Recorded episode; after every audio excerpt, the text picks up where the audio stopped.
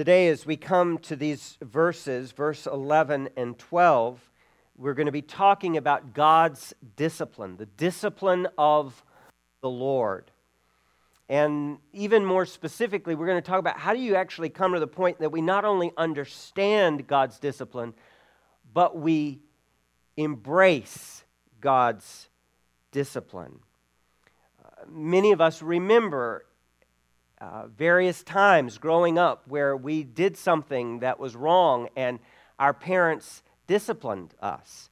We didn't really like that when it happened. Um, some of you, even who are parents in this room, have had that horrible experience of when you discipline this child that you've given birth to and you've loved and you've raised. They, they look right at you and say, I hate you. And you're just like, what do you do? And it, it makes you at that moment want to say, you know what? I, probably I shouldn't discipline you. But, but this is one of the realities. Rarely do children know what's best for them. Rarely do they know, right? If we let children eat whatever they wanted to eat, they probably wouldn't pick the very best things for themselves. They would they would pick what tastes the best, but, but what wouldn't necessarily be the most nutritious. And, and so we're seeing in this passage that, that God, like a father, is a father who disciplines us. And sometimes we, everything in us rails against that. Everything in us says, no, no, you know, don't, don't do that. I don't like that. But we want to come to the point that we understand God's discipline. We understand the heart that that discipline comes from. And we understand what God is trying to produce so that we actually can embrace it. We can, we can be glad for it. Um, every parent or every adult that had parents that were faithful, not, not abusive parents, but parents who were firm and clear, who, who made clear what was expected and, and corrected verbally, and if need be, even physically, if a child was resistant. I just have never met an adult like that who was not grateful for a mom and dad who loved them enough to discipline them. It wasn't pleasant when it was happening, but they see now as adults there's a lot of fruit in their lives. In the same way, God has a plan and He's disciplining us. We want to understand that discipline and we want to even come to embrace that discipline.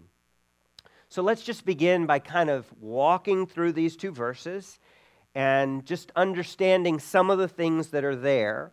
So let's just read 11 and 12 again. My son, do not despise the Lord's discipline or be weary of his reproof.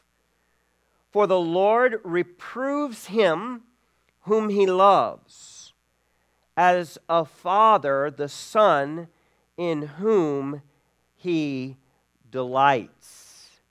So we see in these verses uh, two things, two very tender warnings to us. As we said, it's sort of that natural tendency of a son, of a child, to, uh, to, to want to push away, to not like, to not embrace the discipline of the parent.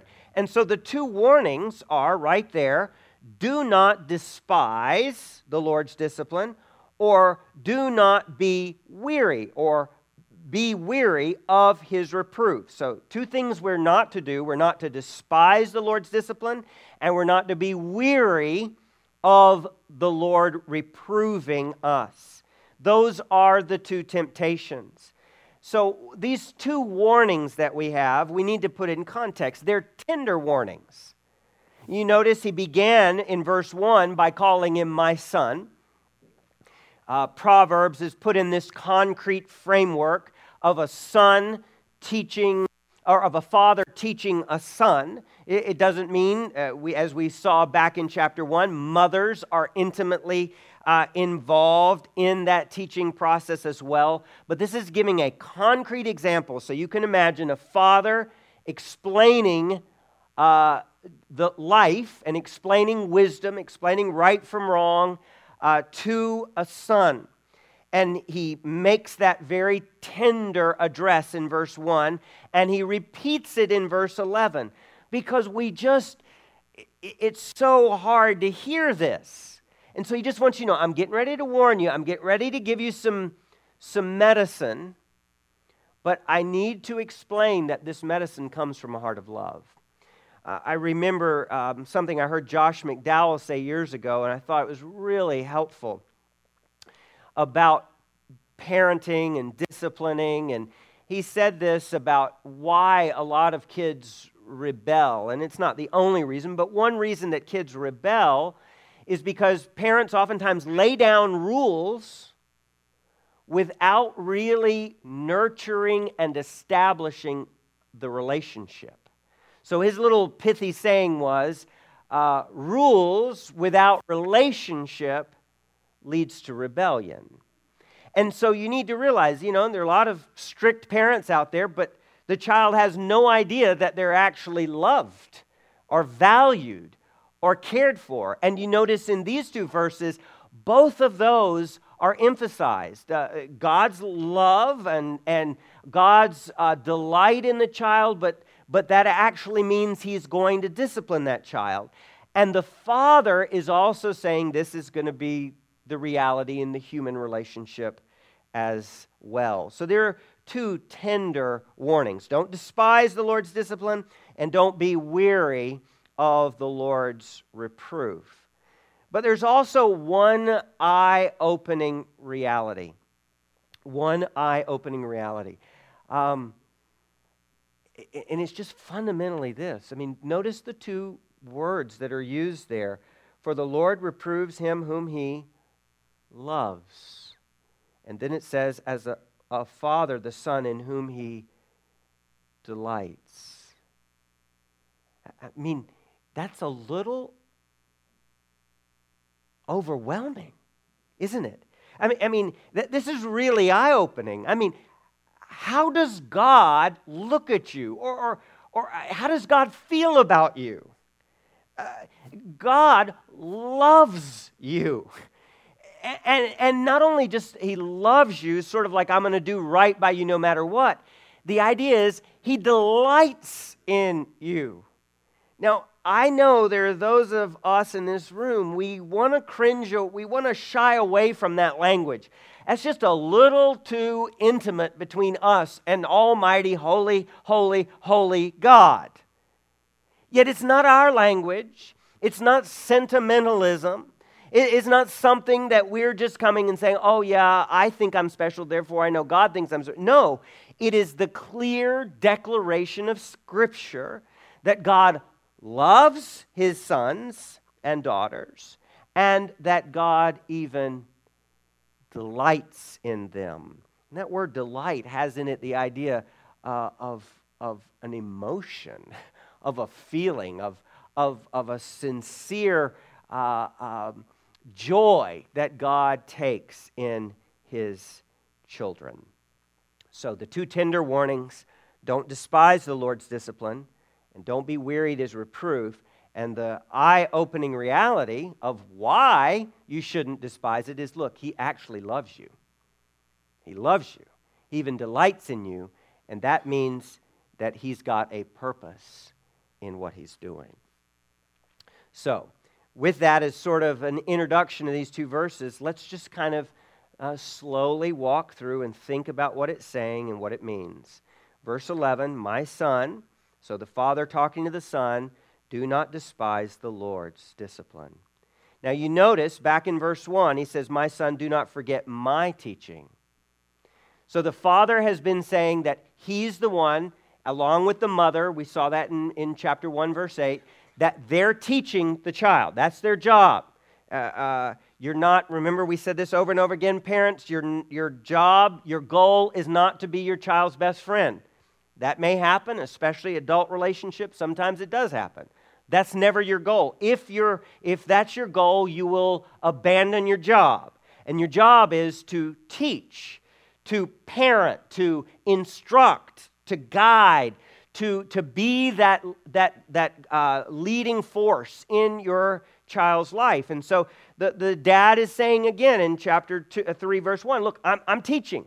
Don't forget what I'm teaching you, and, and you've got to keep it all your days. You've got to receive my teaching and retain my teaching. Same thing that was said in chapter 1, verse 8.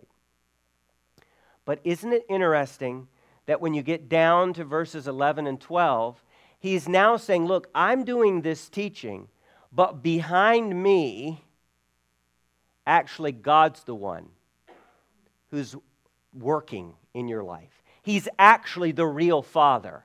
He's actually the one who's trying to shape you. He's the one who is working to refine you and to make you into a, a kind of person, not an evil person, but a righteous person, a good person. And that's what God is, is doing. And so it, it, it's really helpful here, parents, that, that you need to realize that, that your job is not ultimate. You're a pale, flawed reflection. But the best thing you can do for your child is to lead them to God, lead them to a, a, a, relationship with the Lord because what they find out there is, is what you were doing in a flawed and feeble and frail way that God is doing in a perfect way that he's actually the force and you're just trying to reflect what he's doing. You're trying to be faithful to God. But he's that refiner, he's that one who's molding that child, and he's doing a work inside of them.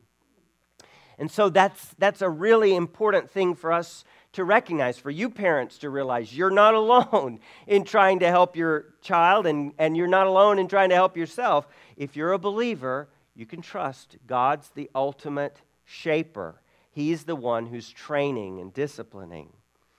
So, again, he makes this point don't despise the Lord's discipline. The idea of despising it means to reject it, to want nothing to do with it, to just, at your core, to just dislike it, to just turn your back on it. And, and, and this is what many people do. I mean, somehow we've been taught in the modern world that, that actually the worst thing you can do for your child is to discipline them at all. But according to God's word and according to empirical proof through thousands of years, the way that you demonstrate that you love your child is you actually discipline them, you train them, you care. You do not what makes them feel good at the moment, but what will ultimately produce the best things in their life. Even when they're looking at you and go, I hate you, you're the worst parent ever, you realize you're not running your parenthood on the basis of popularity, but on the basis of the clear compass of God's Word. And that allows you to say, okay, wow, okay, God said this. He's going to work in their life. And, and so the point, notice this is being spoken to the child. This is being spoken to the child. It's being spoken to each of us as a child. Don't despise, don't reject it. Don't, don't look at this and say, I don't want anything to do with this. And what is it that we're not to despise? It's the Lord's discipline. The Lord's discipline. Again, you see that's the covenant name for God, Lord. When you see that, by the way, back in verse 4, You'll see, so you'll find favor and good success in the sight of God. That's just the generic name, God, uh, Elohim. But when you're talking in, in uh, the very specific context of people who are bound to God in a relationship, a pact, a covenant, that name that God has revealed is I am that I am, Yahweh, the Lord. And that's, that's what he's talking about. So this is talking, assuming the child has received uh, the, the, the teaching of the Father and they have trusted God for themselves. They've trusted the Lord with all their heart, as it says in verse 5. So he says, don't, don't reject, don't despise, don't want nothing to do with the Lord's discipline. The Lord's discipline. That word discipline is a key word in uh, the book of Proverbs. Uh, it's the word musar, uh, transliterated M U S A R, musar. And it has kind of a range of meanings. And it's translated two ways primarily in the book of Proverbs, but it can mean three things essentially. Um, back in chapter 1, let me just show you, uh, verse 2, the same word appears in 1 2. It says, to know wisdom, wisdom was chokmah, and instruction. It's the same word, musar, right there, instruction. Now, why did they translate it instruction there and discipline in Proverbs 3? Well, it's because it's in the range of meanings of this word, and the way that you tell what a word means is, is words are not static, sort of like uh, I plug this word in and it always means this. If it has a range of meanings, you determine the meaning by the context. And the context in Proverbs, when it relates to verbal instruction, then you come back and say, oh, we're going to we're gonna take that word, or, or when it's a verbal rebuke or correction, we're going to translate the word instruction when it is more of a spanking or, or a, an affliction or, or beating with a rod, even as it says, we're going to translate the word discipline. So, those are the two ways they do that in Proverbs. So, notice there to know wisdom and instruction. Why did they choose instruction? Well, look after the comma. To understand words of insight. So, whenever it's near or in the context of verbal rebuke, verbal correction, they translate that word in the ESV as instruction. When it's more about a physical uh, rebuke, a, a corporeal punishment, they translate the word discipline, like you see there in chapter 3, verse 11. Chapter 3, verse 11, it's not as clear as you will see in chapter 13. Turn with me to chapter 13, verse 24. Whoever, 1324, whoever spares the rod hates his son. So this is actually the, the, the, flip side. It's not just like, well, I don't really want to discipline my child. I don't want to, I don't want to, I don't want to correct them when they're going wrong. So maybe I don't, I'm not doing everything God says, but I don't hate my child. Well, no, the Bible says here you actually do. You, you hate them uh, if you don't discipline them. But he who loves him is diligent to musar, to discipline him. Now, why did they translate it discipline and not instruct him? Because it's in a context of physical um, uh, training, physical correction, not just verbal correction. One more example to show you that. Look in chapter 23, and there, there are many of them, but these are just a few. Chapter 23, verses uh, 13 and 14. Do not withhold discipline, musar, from, your, from a child. If you strike him with a rod, he will not die. If you strike him with the rod, you will save his soul from Sheol. So here again, the Musar is translated as discipline because it's in the context of a physical correction. Um, this is one way to look at this then. What Musar, in, in the context of words, it's saying you see your child doing something, and maybe they've never heard it, right? The first time they're playing outside, and they start to run toward the street. And you go, no, no, don't run toward the street. Don't play in the street. You've just corrected them. You've just musard them, but it is, it is the musar of instruction. You've instructed them. They, how can they know not to do it if you don't tell them to do it? Or even sometimes you, uh, maybe they've played in the street and then they get really excited and the ball runs out and, and you have to say, I told you don't play in the street. It's again, it's still musar, it's instruction, but it's a correction, either uh, a verbal correction, first time laying down the law, or even a sort of, I need to stiffen up and I need to be really clear, very firm with my voice. I don't know about you, you all, but I, it, it seems like it's a southern thing. I know why our parents gave us three names, right?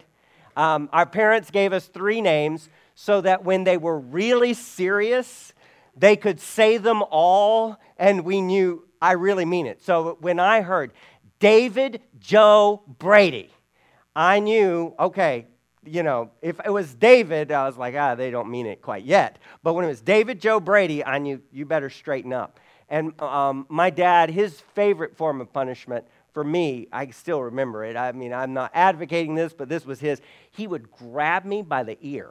And I guess he had to do this because, you know, he was preaching and it, was, it probably wasn't always the best thing just to, to spank me right there in public. But he'd grab me by the ear and he'd twist that ear and, and you know, David Joe Brady, don't you do that.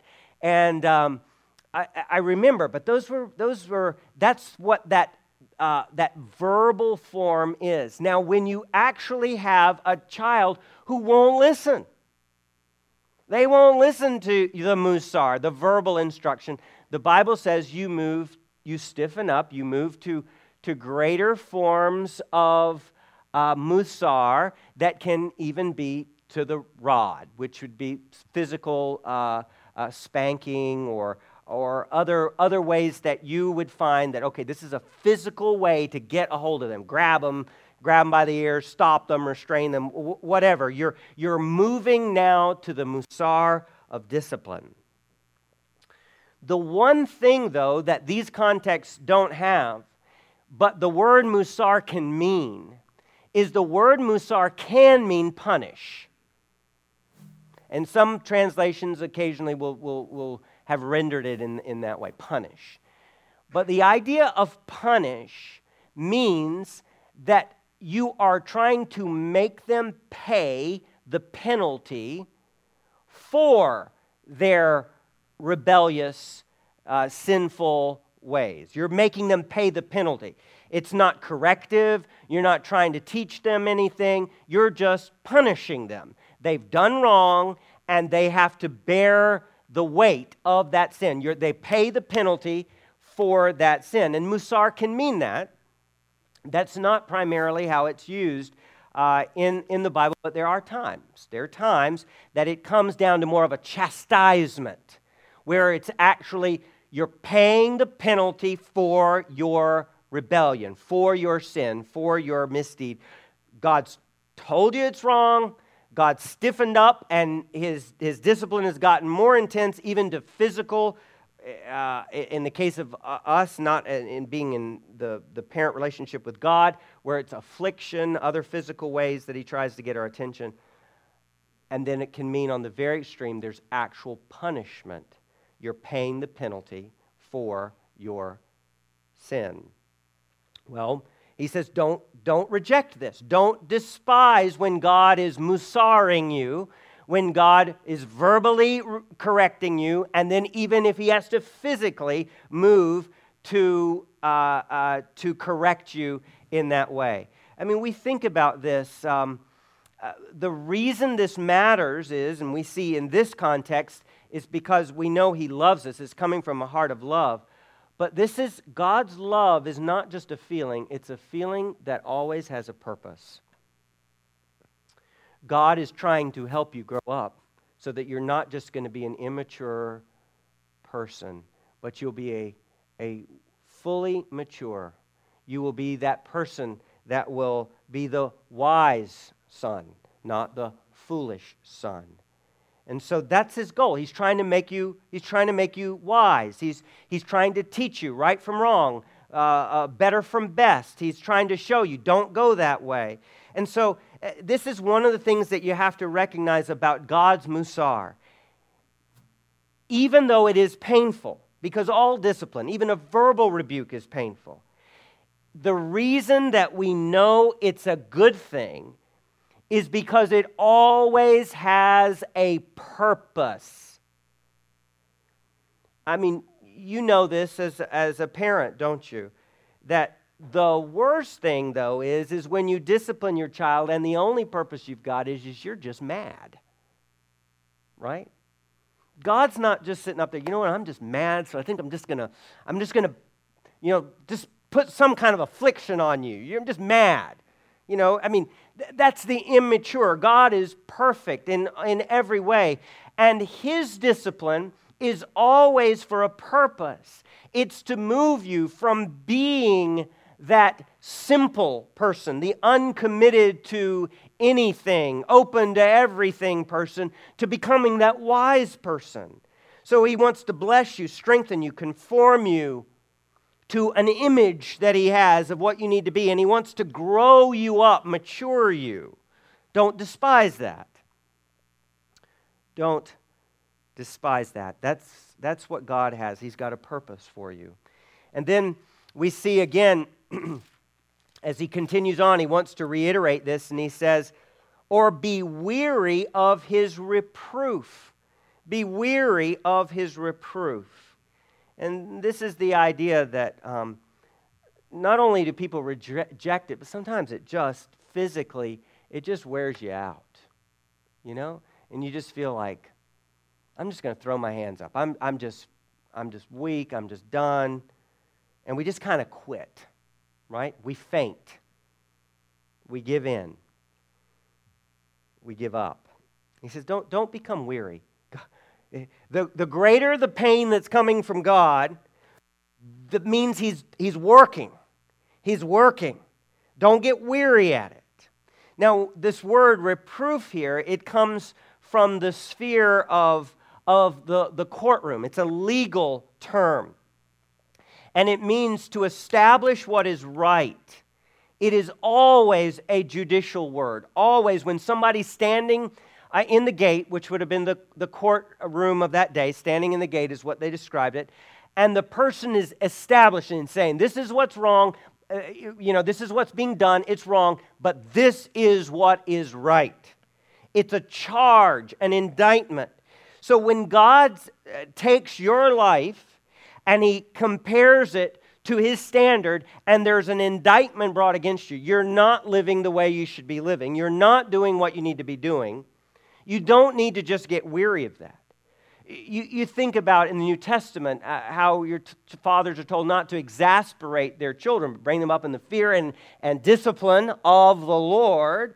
Uh, we know how sometimes as parents we just overdo it, right? Parents just, they're just always on the case of their child, right? Always on the case, just never ever quitting. Well, and sometimes kids just say, I can't ever please my parents, right? Can never do anything right. Well, when God reproves us and He establishes in that courtroom, this is what's right, we need to not be weary because we know it comes from a Father who loves us a Father who even delights in us. And He's a good Father, and He's trying to shape us into something. He's trying to, he's trying to grow us, He's trying to refine us. That's hard. That's a hard thing. I, I, I told Jennifer, she got home uh, last night from uh, a trip, and uh, I told her I, we were talking about what I was preaching on today. And I said, Well, I don't know. I said, I expect this will be for somebody else, but I'm, I'm preaching this sermon for me. Um, because I, I, I, literally, I, I am a really stubborn person. I don't know if, if y'all know that about me, but I am. I'm a stubborn, stubborn person. And so many times, God has just tried to get my attention about things, and I just, I'm like, not doing it, not doing it. And I'm just going to grip my teeth, and I'm just like, and, and, and God, you know, He starts out, David, you need to pay attention. David, you need to pay attention. Then He goes, David Joe, you need to pay attention. And then it's David Joe Brady, you need to pay attention. And I'm just like, no, I'm not paying attention. And he just he just keeps coming. And and I have I have experienced the discipline of the Lord. And this is the thing that I realized though. That as soon as I said that, I realized this. He says, The Lord reproves whom he loves, as the Father the Son in whom he delights. The discipline of the Lord is not an elective in the school of God.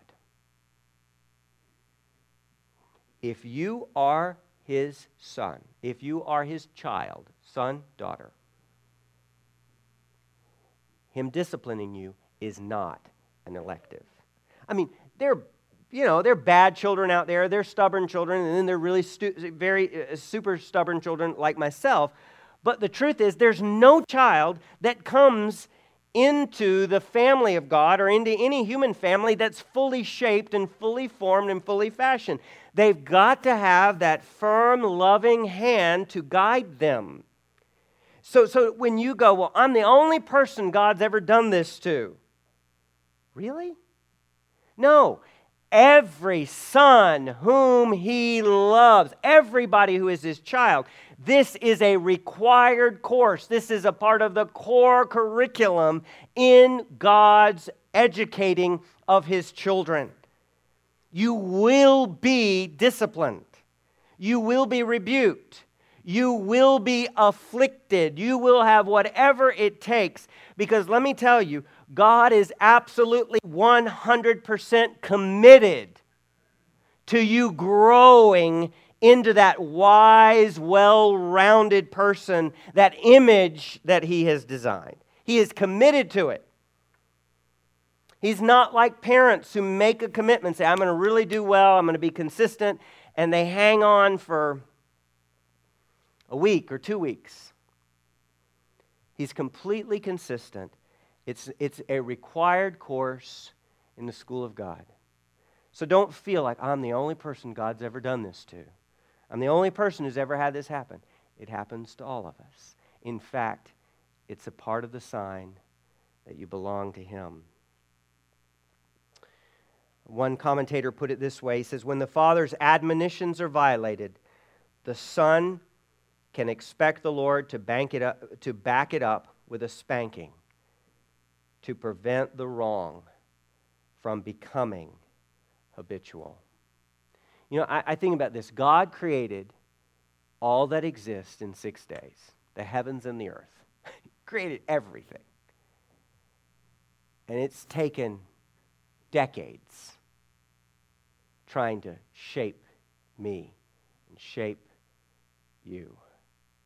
Do, do you realize, and this, is, this must be a really tough task. Uh, this is what, and yet he's saying this is the, this is the, the, the height of what he's about. Uh, that he is going to shape you. And if he isn't shaping you, and if he's not disciplining you, and he's not reproving you, then you aren't his.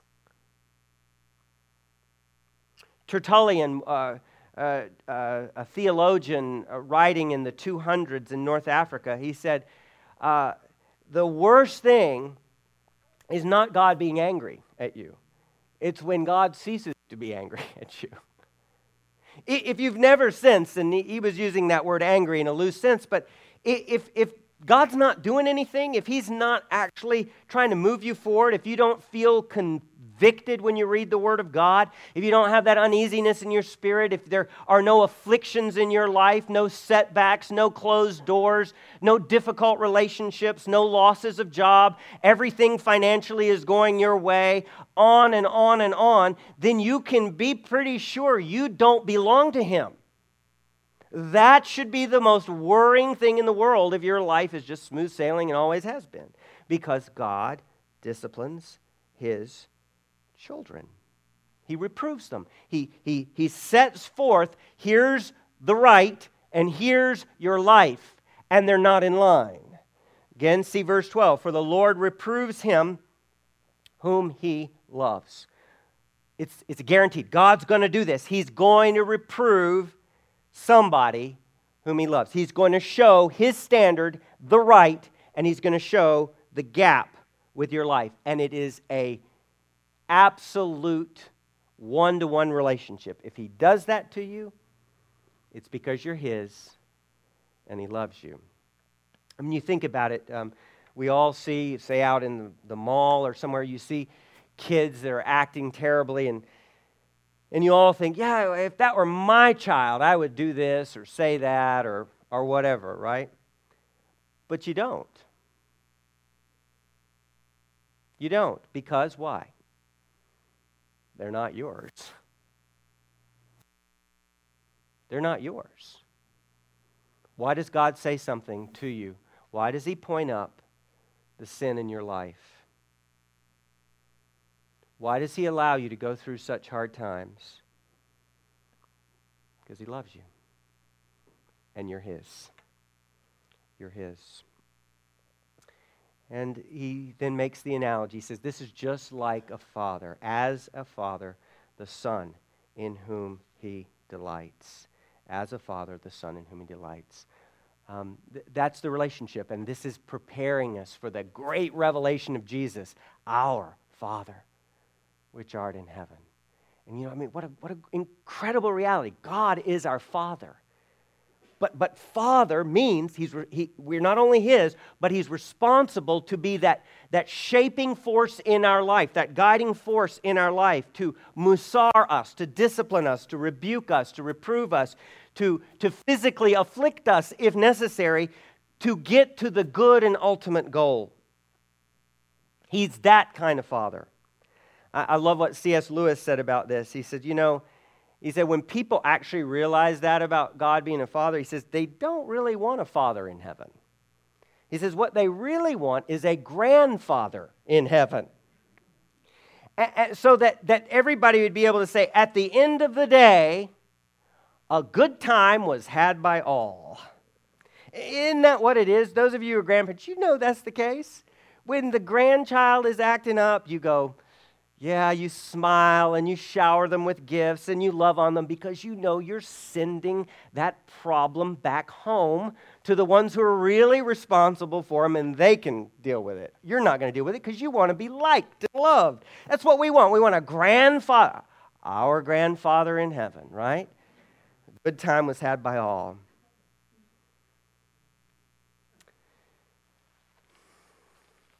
Well, let's look at the context. Just step back out of these two verses, look at a little broader context. Why is God doing this, and why does God need to do this? Well, look at the context. 1 in verse 1 My son, do not forget my teaching. Well, God's got to discipline us because we forget, right? I mean, we're just prone to forget. I mean, how many times you go, How many times have I told you before? Well, God has to do the same thing because we, we forget. We forget what God is saying, what God has said, and we need to be reminded. So his discipline sometimes is that verbal rebuke. I don't know about you, sometimes I'm reading the Bible and I mean, it's just like, oh, the conviction is overwhelming, right? People say uh, sometimes after a sermon, oh man, you, that one was, you know, my toes are bleeding, right? And I always tell them the only reason that is because it first hit me. You know, it, it, that, that's the Word of God. It, it, I don't know what it is, but we go, we are so into our grandfather in heaven that we want to go to church that the only thing people ever hear is just how nice they are and good they are and how you can be a little nicer, do a little more. Nobody wants to go to church and be challenged, corrected, reproved. But let me just tell you if that's how God is, then God doesn't love you. Um, I think about people who've said, done crazy things in relationship with me. And when I don't take the time to confront them, you know what fundamentally it means? I don't really care.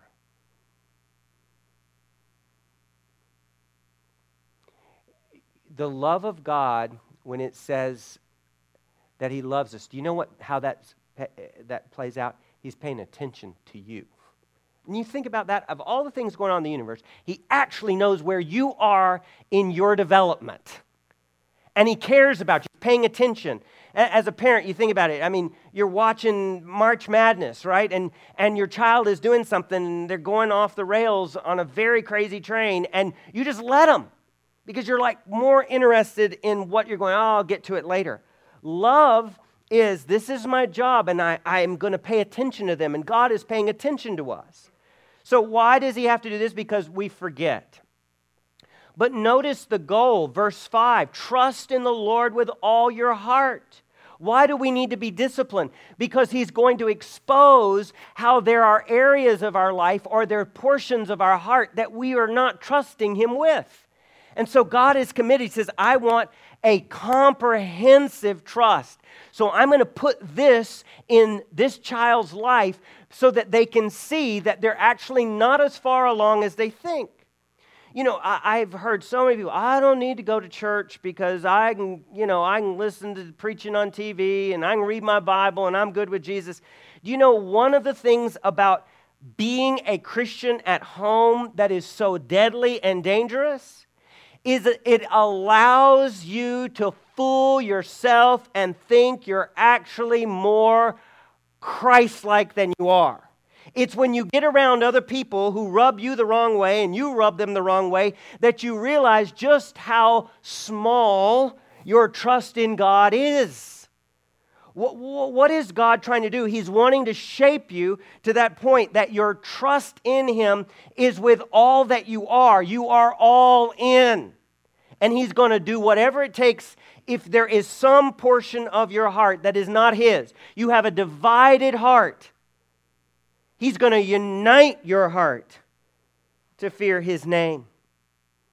And then He says, don't lean on your own understanding. So you've got people, oh, yeah, I trust the Lord with all my heart. But then on the other side, they're still doing a little leaning. Yeah, I'm going to trust God to help me get through this situation. But, you know, praise the Lord and pass the gunpowder, right? You know? I mean, we're just going to lean here, right? We're just going to we're going to trust God's going to do it, but we're ready if he doesn't. Right? They're just leaning on the ways of the world. And God says, "You know what I'm going to do? I'm going to afflict you until you realize that that wall you're leaning on is a tottering fence. I'm going to pull it out from under you. I'm going to pull that chair out from under you. I mean, all of us, we're all leaning on things, banking on things, got our plans, our ambitions. Um, I recently found a, a, a red piece of paper that I filled in in my 20s. and it was a list of all these outrageous, huge goals. I mean, we, we, we, didn't have the term back when I was growing, but it was essentially my bucket list in the 20s, right? All these things I wanted to do and I wanted to accomplish. I mean, and they were, I, I look at them and I just laugh. I mean, I just laugh. I'm like, I was so deluded. But you know what? On there, there's not one of them that says, you know what? I want to be like Christ. Just do stuff, be significant, be important, do this, do that, go here, accomplish this. But it was nothing about that internal shaping of my soul and my character. And God says, You've got all of these goals, but, but, but it's, it's coming out of being wise in your own eyes. And so I'm going to pull all those things away because what I really want is a man after my own heart. And I'm going to pull all of those false crutches away. Maybe you're in that season right now and you're like, Lord, this is not where I thought I would be. This is not what I thought. This is not the goal. This was not the plan. And God says, Don't worry about it because my plan is better. You may not like the way that it gets there, it may not be pleasant, but it's good. And then he says, In all your ways, acknowledge him, and he will make straight your paths. Uh, that, that remember, we said that acknowledge is, could, would be better translated just know. In all your ways, know him.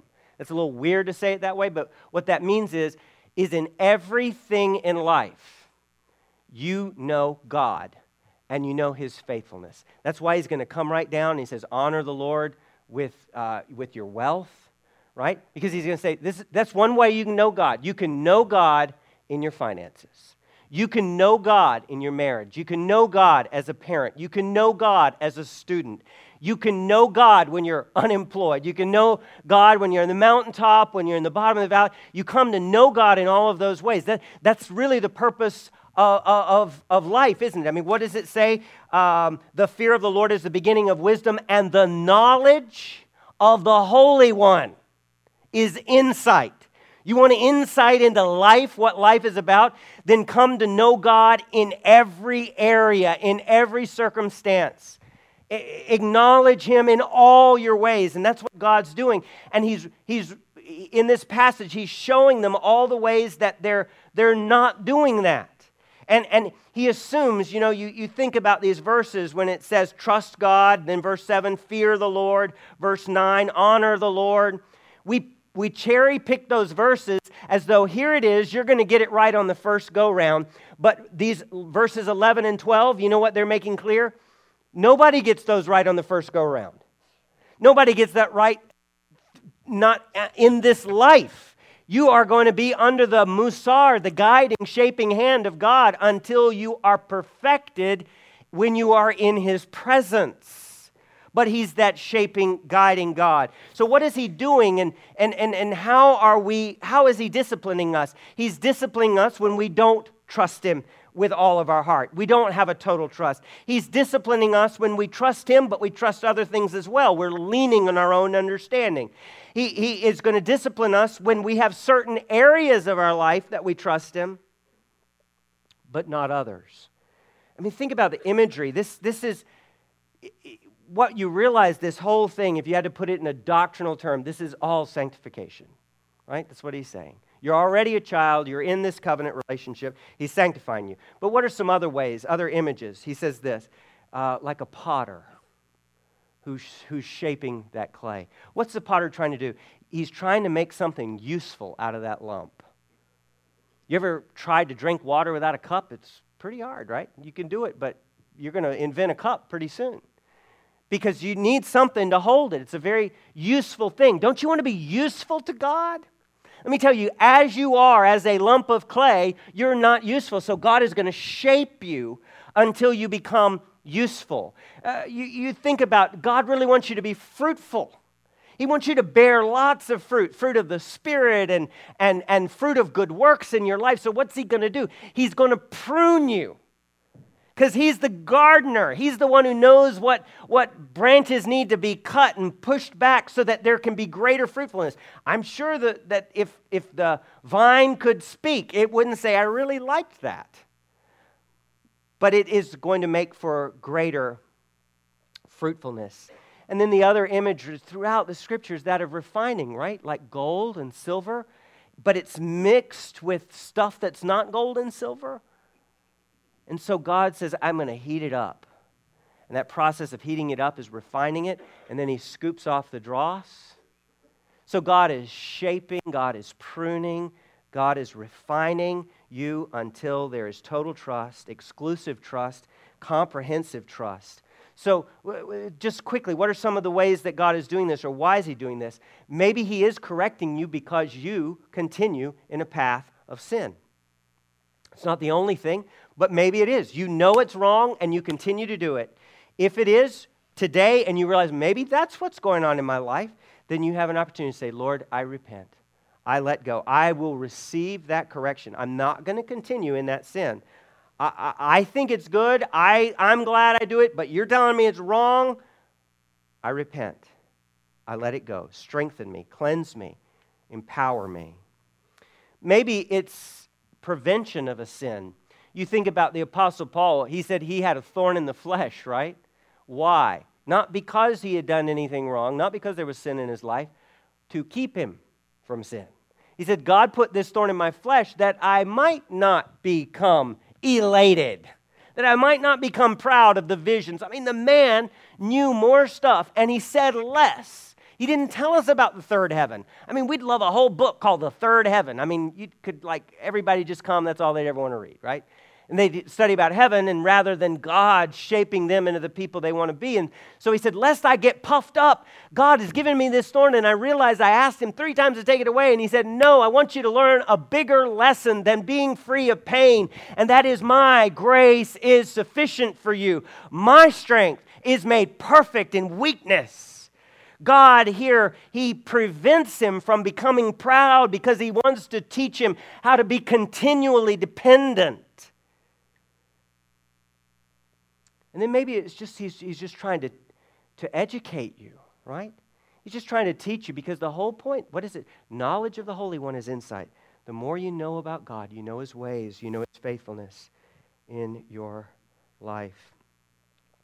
Um, you know, I've said this, this comprehensive thing, and we won't look it up, but you know, one of the favorite verses in the Bible is Romans 8 28. You know, all things work together for good for those who love God and have been called according to his purpose. And one of the things about that, we think, well, that means I'm supposed to, to make it through affliction and I'm, I'm to, you know, I'm to, to just kind of hang in there. I know somehow it'll work out. It will work out. But what we don't realize is what comes after that verse, verse 29. For those whom he foreknew, he also predestined to be conformed to the image of his Son, in order that he might be firstborn among many brothers. This wise image of God, this wise image is not some sort of vague, ambiguous reality. Ah, I don't want to be a wise man. No. He says, I want you to be like my son, Jesus. And I'm going to refine you, and I am going to prune you, and I am going to discipline you until you become like him. Turn with me to Hebrews 12. Hebrews 12.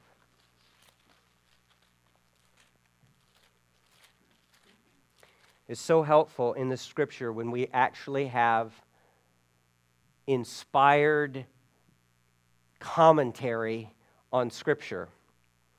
And so I just want to read these verses to you. Hebrews 12. Therefore, since we are surrounded by so great a cloud of witnesses, let us also lay aside every weight and sin which clings so closely, and let us run with endurance the race that is set before us, looking to Jesus, the founder and perfecter of our faith, who for the joy that was set before him endured the cross, despising the shame, and is seated at the right hand of the throne of God. Consider him who endured from sinners such hostility against himself, so that you may not grow weary or faint hearted. In your struggle against sin, you have not yet resisted to the point of shedding your blood. And have you forgotten the exhortation that addresses you as sons? My son, do not regard lightly the discipline of the Lord or be weary when reproved by him. For the Lord disciplines the one he loves and chastises every son whom he receives. It is for discipline that you have to endure. God is treating you as sons. For what son is there whom his father does not discipline?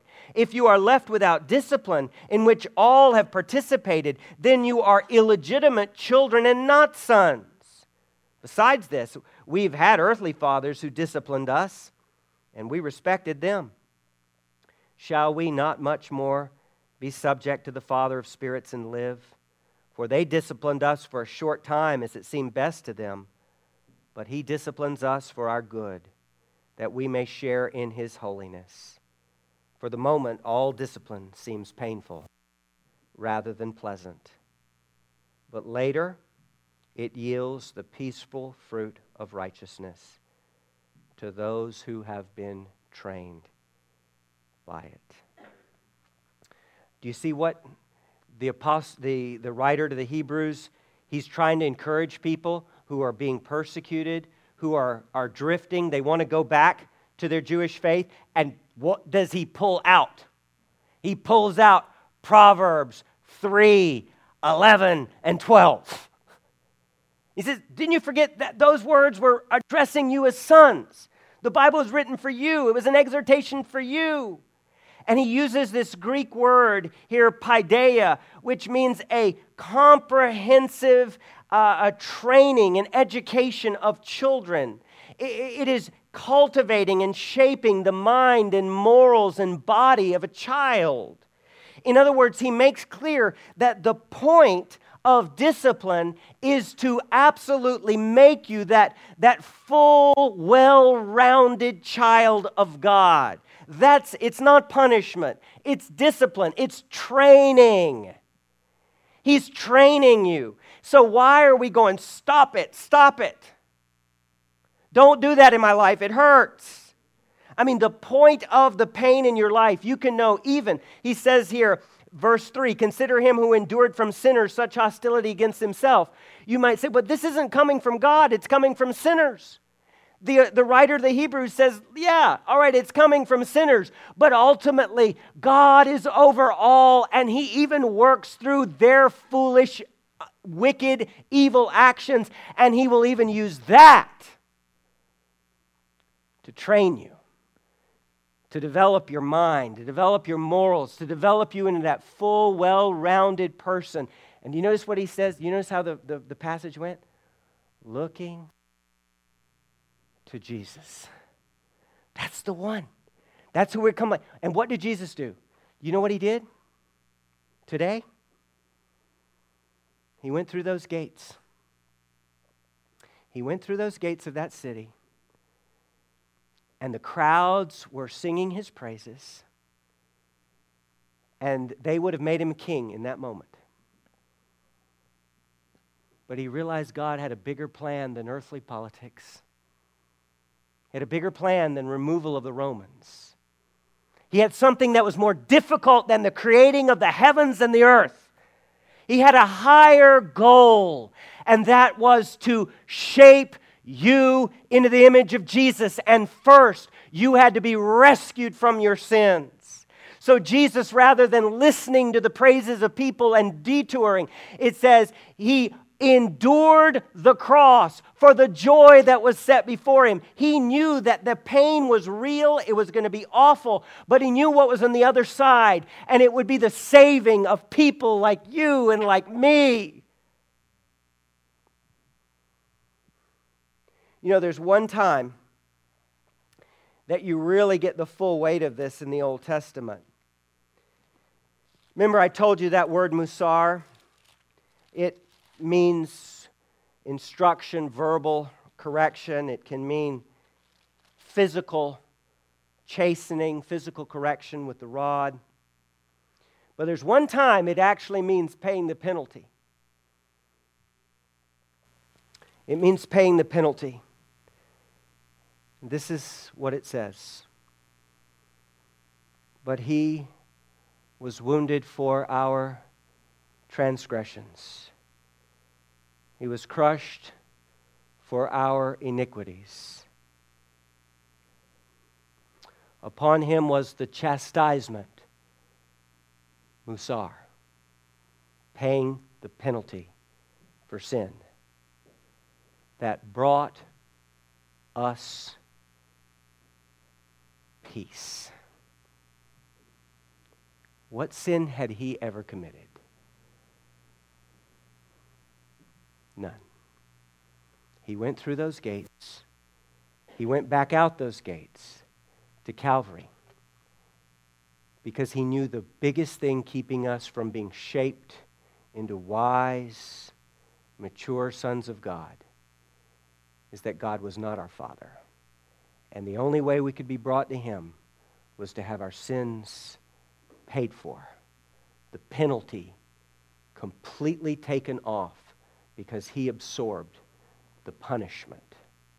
That's what Good Friday was about. He took our sins and he took the punishment that was due to us upon himself. And it's brought us peace. And inside that peace, he says, Now, I've saved you just like you were. I've paid the price for your sins but I want you to become like I am. Would you pray with me? Father, I repent. Lord, I pray that others in this room are repenting right now for having questioned your discipline having complained about your work in our lives, having felt that we're the only people that you've ever done this or that to. Lord, may we embrace your discipline and just say, Thank you, Lord. Thank you because I know you love me, you delight in me, and you want me to become like your son Jesus. And there's a whole lot of work left to be done. Thank you that you made me a part of your family through the chastisement, through the penalty that Jesus paid, through the punishment that he received that I should have. Thank you, Lord Jesus, for dying on our behalf. Teach us to love you, to trust you with all of our heart, to not lean on our own understanding, our own works, our own righteousness, but to lean completely on yours to in every way, in every day, every situation, to acknowledge you as the only Savior, our only hope. And as we do, Lord Jesus, would you mercifully, in the power of your Spirit and by your word, would you make us to be loving, sacrificing, honest, firm, tender, faithful sons and daughters, just like you. In your name we pray. And together God's people said, Amen.